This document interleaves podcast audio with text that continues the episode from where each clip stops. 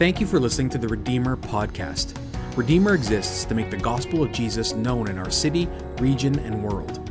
Subscribe to the Redeemer podcast to not only access our weekly sermons, but also select special talks and lectures by myself and our guest speakers. If you want to know more about Redeemer and how you can be a part of what God is doing through our church, go to www.redeemerbible.ca.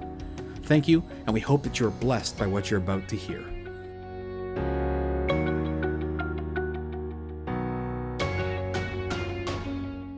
Good morning, and we are into, I don't even know what sermon, but we're into Acts uh, 2, and we're going to be reading Acts 2, 14 to 41. It's a big passage, but it's, it's uh, Peter's sermon on Pentecost, and um, yeah, we're going to delve into that, so join me. But Peter, standing with the eleven, lifted up his voice and addressed them Men of Judea, and all who dwell in Jerusalem, let this be known to you, and give ear to my words. For these people are not drunk, as you suppose, since it is only the third hour of the day. But this is what was uttered through the prophet Joel. And in the last days it shall be, God declares, that I will pour out my spirit on all flesh, and your sons and daughter, your daughters shall prophesy, and your young men shall see visions, and your old men shall see shall dream, dream dreams. Even on my male servants and female servants, in those days I will pour out my spirit, and they shall prophesy.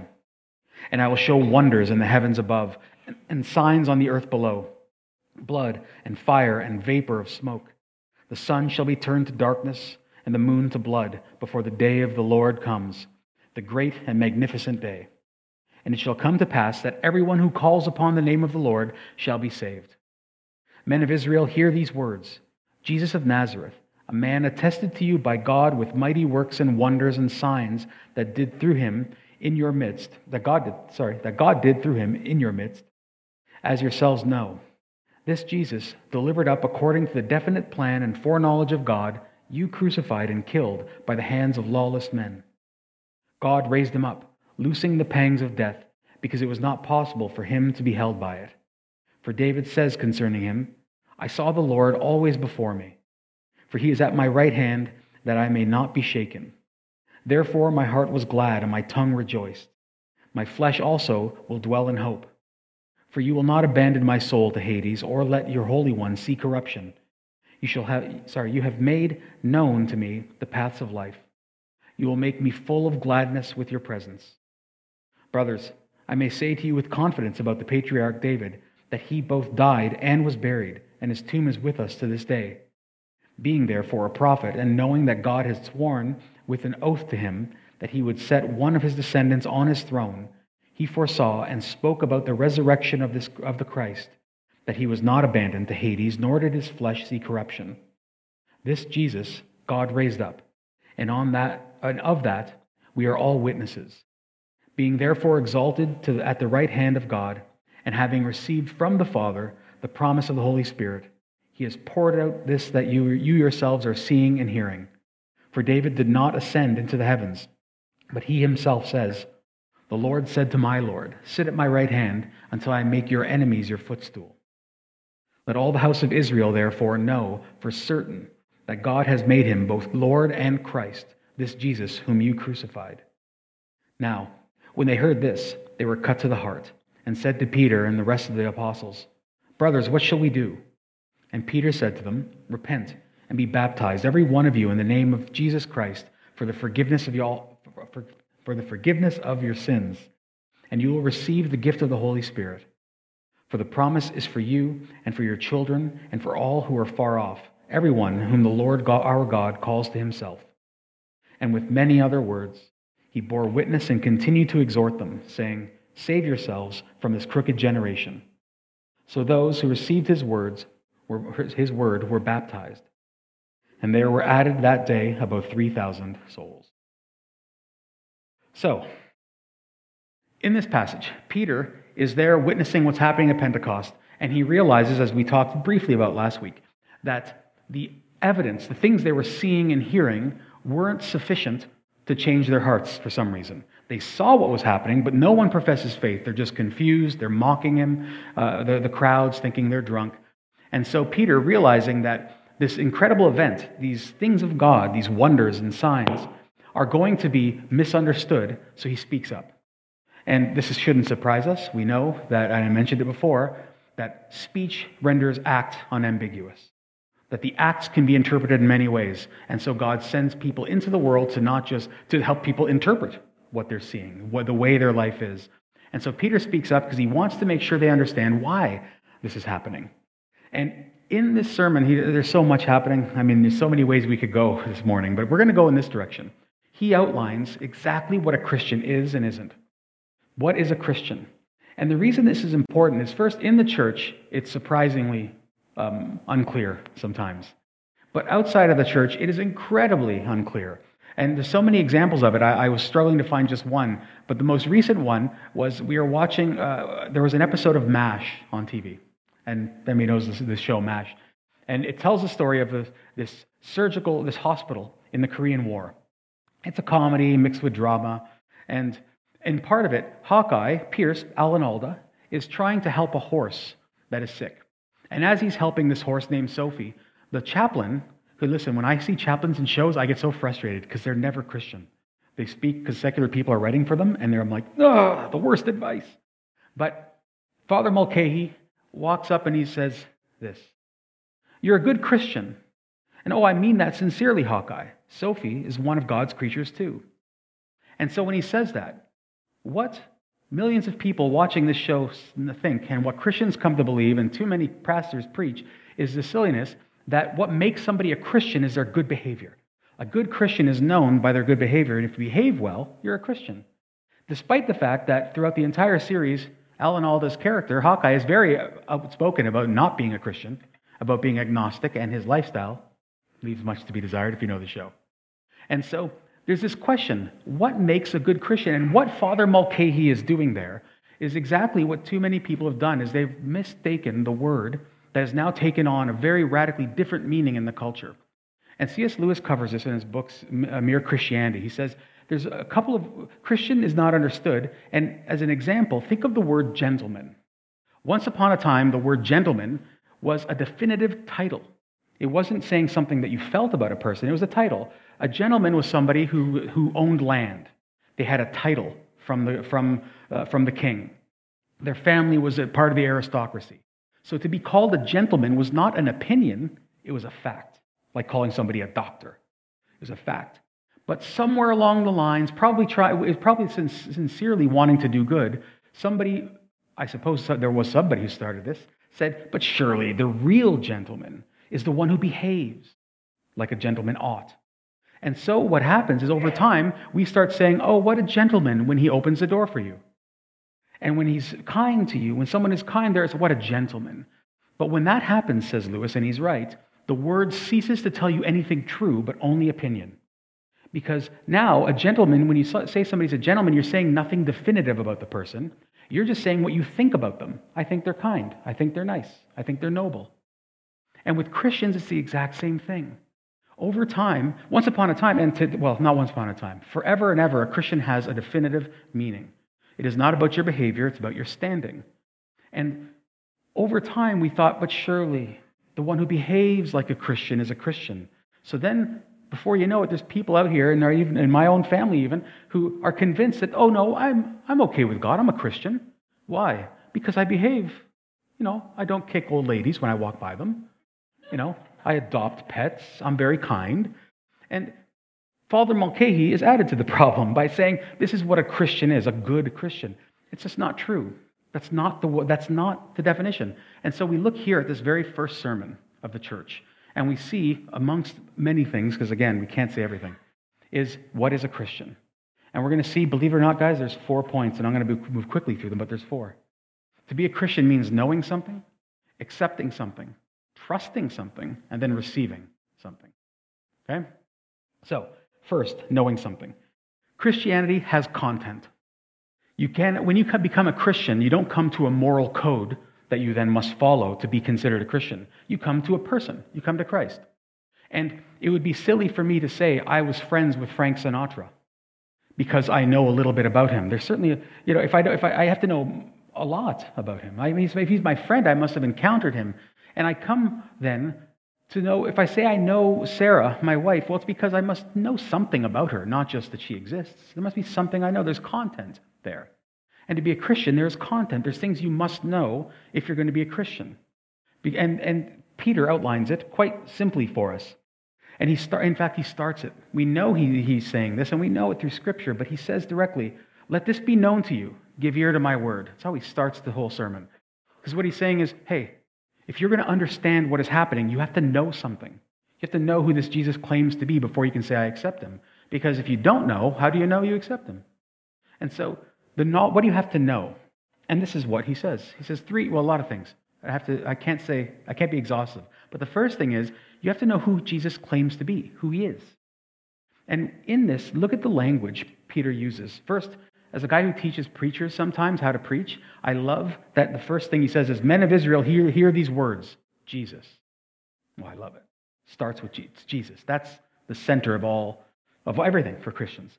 But then he says he is a man. He is a man. So, a man attested by God, right, through signs. This is not just a normal man, but he's a man. He existed, he was flesh, he's historical, he is a person, but he did these incredible special things, these miracles and everything. So, first he says, Jesus is a man. Second thing is, he is the Holy One. This is when he's quoting Psalm 16 in, in this sermon. He's not just a man, but he's holy. He's set apart. And calling somebody holy is not super um, common in the ancient world. And so they're saying, he's saying something definitive about the kind of man he is. But then he goes on and he says he is the Christ. So here we have what I've talked about a couple weeks ago as well, briefly, is Jesus is only understandable to us Gentile types because he is the Messiah of Israel. He is the Christ. He's not just a man, he's not just the Holy One of God, but he has been chosen to be this particular person in the history of creation. He is the one chosen to be Messiah, the one who is to come and be king over God's people, to usher in the kingdom, to pour out his spirit, and all fulfill all those messianic things. He's the Messiah. He is the chosen one. And if you're going to be a Christian, you need to know he was a man. He is holy, and he is the Messiah. And then, the, uh, the, well, there's more, but the last thing is he calls him Lord. And he uses Psalm 110. And I think I, I preached Psalm 110 when I first got here, like two or three years ago, uh, for Christmas. But in that psalm, the most quoted psalm in the New Testament, when what you don't see in the, in the, in the Greek, it just says Kyrios, Lord and Lord, to the same word. But in the Hebrew, when you read it, it says that Yahweh said to my Adonai. So he's using two different words. So what, what David is saying, and remember, this is the king of Israel, and he is saying, Yahweh, God, says to my Adonai, my Lord, sit at my right hand until I make your enemies my footstool or your footstool. So he's speaking to two different lords here. But who is the Lord of the king of Israel? He is to have no Lord except for God. And so this Adonai, whoever it is, cannot be David because he is David's Lord.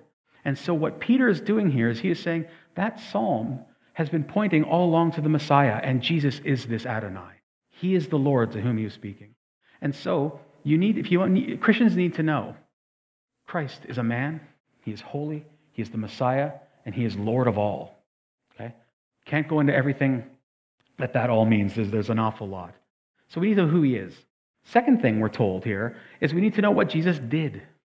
If you're going to be a Christian, you have to know what he did. And what he did specifically is he was delivered up according to the definite plan and foreknowledge of God. Verse 23. Jesus was born to die. There was no way he could have avoided it.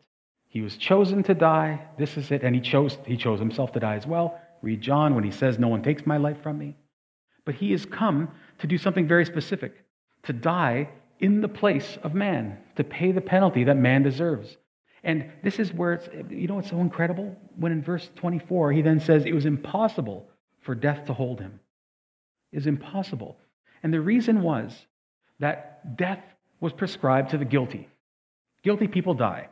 Jesus, not being guilty, though dying for the guilty, the righteous for the unrighteous, he could not be held by death. It was very simple.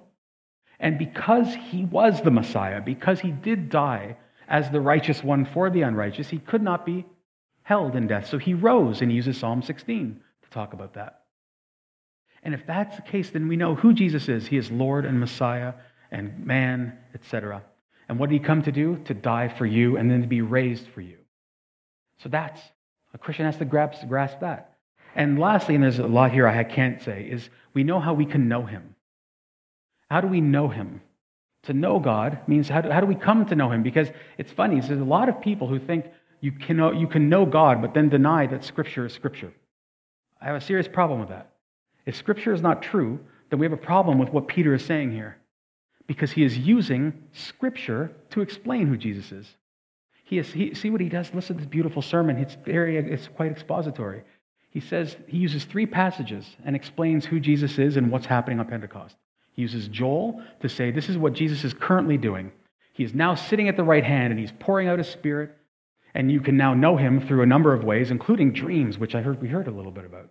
There's other ways to know him. It's not his norm, not the norm. Not everybody's just having dreams, but that's a way. So God, through Joel, he says that's what was happening. But then he also says through Psalm 110, here's who Jesus is, it's his identity. And he was raised because Psalm 16. And so if those passages are just human desire, you know, I'm just talking, it's my, it's my testimony about God, but it's not necessarily true, which a lot of liberal Christians will say. If that's the case, then Peter is a liar at best, or he's just giving you suggestions. There's nothing definitive here. But it's not true. It's, what he's saying is you can know him through his word. If you want to know who God is, account, encounter him first and foremost in his word. That's how you'll know. You have a dream, that's great. It better be, it ought to be consistent with Scripture. You feel you have a vision, somebody comes to you and says something, something occurs, Scripture becomes the test, the, the, the, the litmus test. And that's what Peter is doing here. He's, it's actually spot on. He's using Scripture to tell you who Christ is, which is exactly what you should do because Jesus himself in John 5 says, um, You search the Scriptures because you think that in them you have eternal life. And it is they that bear witness about me. All the Bible points to Jesus. Every bit of it. It's soaked in Christ, or Christ is soaked in it. Call it what you want. And so we can know him. So, what do we need to know? Who Jesus is, what he came to do, and how we can know him. But we can also know him, of course, through his witness, or witnesses, us, through people, the people of God. God is using Peter here to preach the gospel, to interpret Scripture. It's amazing to me that we have the Holy Spirit and we have Scripture, and yet God says, I'm also going to ask that all of you go and tell people face to face. And they have to hear it. Ever notice? It's not just because in Romans 10, when he says that how can they be called if they're not told, uh, how, how, do they, how can they repent and, and believe if they haven't been told? And how will they be told if someone isn't sent? It's interesting that he says they have to hear the gospel. And it's not just because they're in a culture that has no internet, but because there's something about proximity. To hear someone, you have to be close to them. There's a nearness. And so this isn't just us sending out marketing pamphlets. It's about maybe we send out those too, but it's ultimately to get the one on one conversation, to get close and to convey the story. And so, God, He is what Christ says He is, what G. Peter says He is. We know what He's come to do, and we can know Him through His word and through His witnesses and through, uh, of course, as we said, dreams and such. So, this is what we have to know. If you're going to be a Christian, you need to know these things. And you even take somebody like the thief on the cross, who you'd say, well, listen, he doesn't have robust theology. No, I'm not saying you have to have robust theology. But what the thief on the cross did know was this if there is any hope for me, it's because this man can do it. He is innocent and he suffered. We're guilty. See what he says? I'm guilty. We're guilty, thief. I don't know what side. We're guilty. He is innocent. And if I'm going to see eternity and paradise, it's only through him. Those few words show an actual incredibly deep understanding of who he is. So, you have to know something, but then you have to accept something as well. And Peter then says very clearly, you don't have to, it's not about just hearing the words about who Jesus is, but you have to actually accept them as well. Accept the testimony. It's not just the facts, because listen what he says in verse 36. Know for certain that God has made him both Lord and Christ. Know for certain. See, you've heard the truth. You know, you know the story, but now you have to accept it as true. It's not just, um, just hearing the story. You have to now accept it, believe it, it's true. And Christians believe all of these claims that, of, of, of who Jesus is. And what, when he says accept it, it's not, and this gets built up in the New Testament, it's not just God saying, you must accept it because I say so, even though that's probably good enough. But it's not what he says. Because all you see through the New Testament, and even Jesus, is saying, Test it, try it out, ask questions, seek, accept it, but do the diligent work of trying to figure it out if you have to. But this word is true. Do what you must, but try to attest it to be true. and you have to accept it. And then he gets a little bit dicey here in a good way. Know for certain. You have to know it. It's interesting. He says you must accept this truth. If you're a Christian, you must accept these things that Jesus is who he says he is, he's died for you, etc. But then Peter hints at what Paul will later expand on in Romans that they seem to know it. Yes, you have to accept it, but let's face it, you already know it. Because listen what he says Jesus of Nazareth, a man attested to you by God with mighty works and wonders and signs that God did through him in your, in your midst, as you yourselves know. So these are people who have come from all over the known world to come celebrate Pentecost. And he is saying, You all know what he's done. You know he's, God, he's from God. How do they know it? And this is something at very least would tinge on or point to Romans 1 when Paul gets, well, very blunt. Paul's very blunt. And he says, All humanity, doesn't matter if you've heard the gospel preached to you directly or not, you're all accountable because you all, all humanity understands and knows that God is God. Even if you haven't heard the gospel, you're accountable for your conscience and what you see revealed in nature. And the passage, I'll read it because it's so good. All of us, he says, suppress the truth, suppresses the truth. For what can be known about God is plain to them, because God has shown it to them. For his invisible attributes, namely his eternal power and divine nature, have been clearly perceived ever since the creation of the world in the things that have been made so they are without excuse. For although they knew God, they did not honor him as God or give thanks to him, but they became futile in their thinking and foolish in their hearts. Sorry, and their foolish hearts were darkened. And so, we have to actually believe this truth. And when sometimes I, I talk to a lot of skeptics as regularly as I can, and when they say, "But listen, I don't actually believe this. I don't. I disagree. I don't think. I, I don't think there's any part in me that deeply believes this, and I'm suppressing it. And I use one very simple little example, and there's many you could use.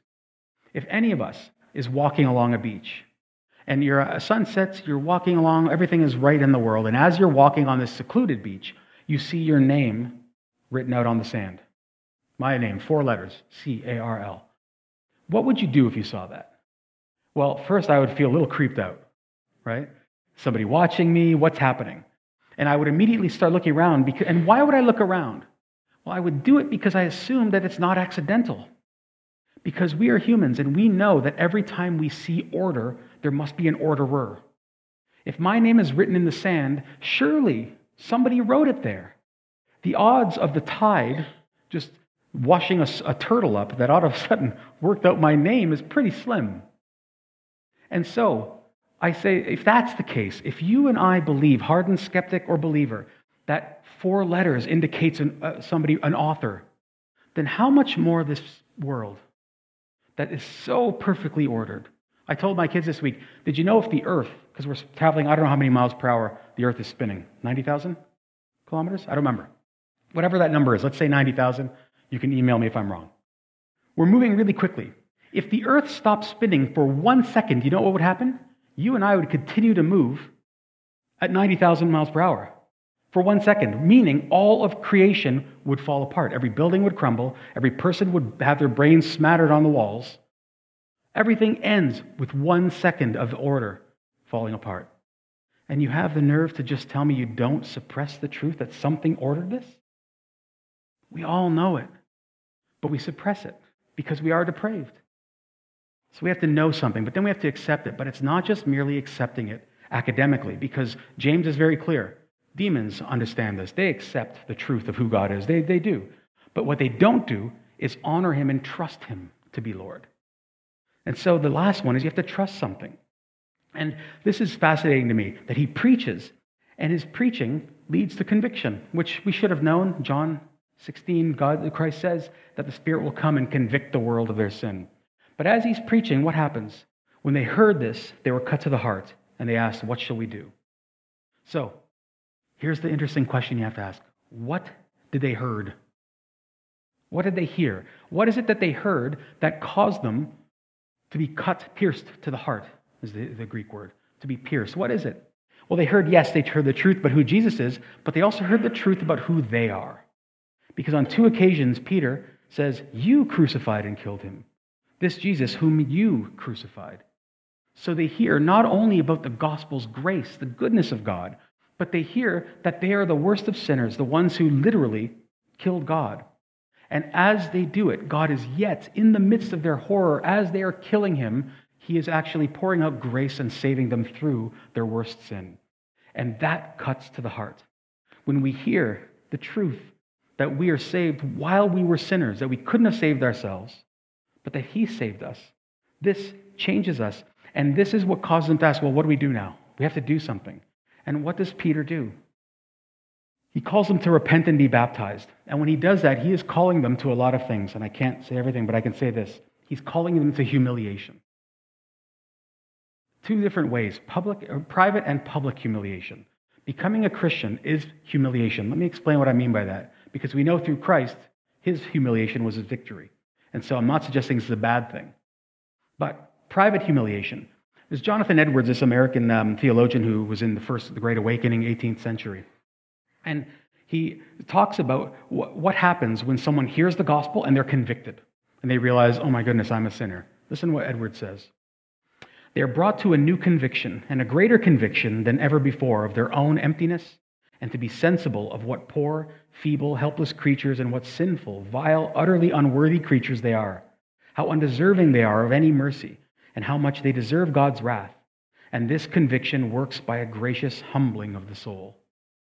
What he means is to be a Christian, to repent, requires humiliation because it means admitting that you have spent your whole life pursuing the wrong things, that you have sought the wrong goals, you have served the wrong masters, you've invested in the wrong kingdoms, you've done everything wrong. Repentance, by its very nature, is a humbling, a humiliation of saying, I have to forsake myself and seek God. Right? That's what, he, that's what it is. So when he calls us to repent, he's, it's an act. You accept these ideas, you believe it to be true, but if you actually trust God, then you'll realize you're a sinner and you need to repent. And so repentance is a sign of one of the signs of faith, that you actually repent. So when celebrities and politicians claim to be Christians, but they say, I have nothing to repent of, that's a problem. And not just celebrities and those, I just bring them up because they're the ones we're following for some reason. All of us. If you have not repented, you haven't met the risen king. Because when you see him, they all fall on their face. Peter knows. Remember when he saw him earlier? Get away from me, Lord, a sinner. That's the effect the Holy One has on you. But when you see that the Holy God died for you, you then say, What must I do? It's a quick destruction and a tear down and rebuilding. So, it's humiliating first. So repentance uh, is humiliation, but then baptism is also humiliation. Let me explain by what I mean by that. You cannot baptize yourself. If you can, there's no evidence of it in Scripture. It's, you're always, there's always another person. And we here at Redeemer and the church in general has, has generally made it a, a, a, something we do, a rite, uh, a sacrament that happens in the gathering of the, of the church. And the reason is, it's first it's a celebration, but it's also this. When you are baptized, you are showing your faith by saying, I now identify myself as a Christian, identify myself with this poor Jewish Messiah. That's the one I identify with. But it's also an identification with his church, his people, his family. And so, for instance, when you marry somebody, you don't just marry them, you don't just get the spouse, the husband or the wife, you get their crazy family. Don't you? Poor Sarah, poor Sarah. And you get that. So when we are, are grafted into Israel, we gain. Abraham is our father in some, in some way, a real way, because adoption isn't a second class citizen, right, in Christianity or in, in, in, in, the, in the biblical thinking. And so when you, when you baptize publicly, what you're saying is, I identify with this group. And today in Canada, this is a hated group. We're a marginalized group. Like it or not, it's not the worst it's ever been, or worse as it will be, I'm sure. But the world is saying we're bigots, we hate gay people. There's all sorts of things we're being told. So when you come out and publicly say, This is my people, that's a humiliation in the world's eyes, and you lose something. And we're talking about the ultra Orthodox Jews. You know how much they lose if they accept Christ? It's not just a, a, a, different, now we have something to do Sundays. No, it's an incredible loss, which is why I love that Jesus says, anyone who has given up this stuff for me will gain a hundredfold the family they lost. Because many of you lost family. I mean, my family doesn't even hang out with me very much because I'm a Christian. And you are now my family. You're the ones I have to rely on, and vice versa. And so It's a public humiliation, a private humiliation. And let me use this example before I move to the last point. Uh, that kind of sums it all up. This whole idea of faith, to be a Christian, what does it mean? And the reformers did this much better, so I'm just basically saying you what Calvin and Luther and these guys said because they're got it spot on. But I'm going to use a modern example. If you're walking through the forest and you come upon a sign like this that says, ice is safe for skating, how do you know if it's safe for skating? So, first, let's go through the steps. The in, you know, the first step is know. You have to know something. Well, I know the information. The information is the ice is safe for skating. The question is now, do I accept that to be true? Next step is then the accepting it, where I test it. I put one foot on there. I throw a rock out there. I send one of my children out. No. No, no. I don't. I don't. I don't. But you know, you do that. Maybe you watch and you observe and you see other people skating and they're not falling in. But whatever it is, you then have to use your brain and you assent. In Latin, it's assensus. I, I, have the, I have the notitia, I have the knowledge. I see what it says. But now I'm assenting to that truth. I believe it is safer skating based on the evidence I see. Intellectually, I agree. It seems to support weight, everything seems okay. But you don't actually have any faith in that sign until you step out on the ice yourself. And so this is where many Christians fall down. Many claiming, people claim to be Christians. They believe it in their head. Intellectually, it makes sense. They're friends and family. They've seen evidence of transformation in other people. They know the story very well but they won't actually trust him. They won't get on the ice. The moment you strap on your skates and jump on the ice shows that you have faith in that sign. If you do not, you do not have saving faith. Very simple. And you can talk about Jesus. I mean, this is why guys like John Wesley and Martin Luther could talk about having taught at seminaries for years before they were Christians. It's not because they weren't sincere, because they didn't understand that last portion. They weren't transformed. They didn't lean on Him with all their understanding. And this is vital for us to trust. And the last thing is you receive something. If you, if you believe, if you have this sort of faith, Peter says very plainly, you'll receive in verse 38 forgiveness and the Holy Spirit. And these things, to receive forgiveness, is, means that the humbling that you got when you had to repent was actually the birth pains of a new life. And he actually says that. I don't have it in front of me right this second, but when he says that Christ was delivered up from the birth pang, from the pangs of death, that's the, the same idea. And with us, the humiliation that comes when you see that you are a sinner that no one could save except for Christ alone, and how miserable a sinner you are, which sounds pretty down, but it's true. You're brought low, but then you're immediately brought back up again because you see how much He loves you, and you receive forgiveness. And in repenting, we find that God has absorbed the wrong that we did. And there's no other God in the whole history of humanity that does this. Allah will not humiliate himself for you. The God of Islam will not be humiliated. That's part of the reason Islam says Christ cannot be God, that God could not become incarnate. He, there's no way he could become incarnate because God would never humiliate himself to take on flesh. How humiliating. He took on flesh and he even surrenders and obeys us. As a child, he obeys parents who are broken. He obeys teachers. He obeys traffic laws. I guess on a camel, I don't know, a donkey. He obeys everything. He obeys, he obeys to, the, to the cross, to death, entirely for us. And so, and, but then, and then here's where the Spirit, that's forgiveness. But then you have the Spirit that we receive because the Spirit allows us to now live the life that He has won for us. Because otherwise, we'll keep falling. But the Spirit comes and not only empowers us to live well, but He reminds us that we are saved. Over and over and over, as a pastor, all I hear so often is people who cannot believe entirely that they're actually loved by God. Because the world has told them they're ugly, they're useless, they're valueless, you have no value. They're only as valuable as their sexual orientation. They're only as valuable as their uh, accomplishments or how well they are loved. It's the Dean Martin song, which I love Dean Martin, but it's a dumb song. You're nobody till somebody loves you. It's not true. You're somebody because Christ loves you, always. And so the Spirit then comes and says, You may feel abandoned. You may feel hopeless. You may feel like a failure, but you are forgiven. And that truth must be held on to when we're struggling. Christians try to link, hang on to that truth. You come here every week and you'll hear the gospel preached every single week, Lord willing.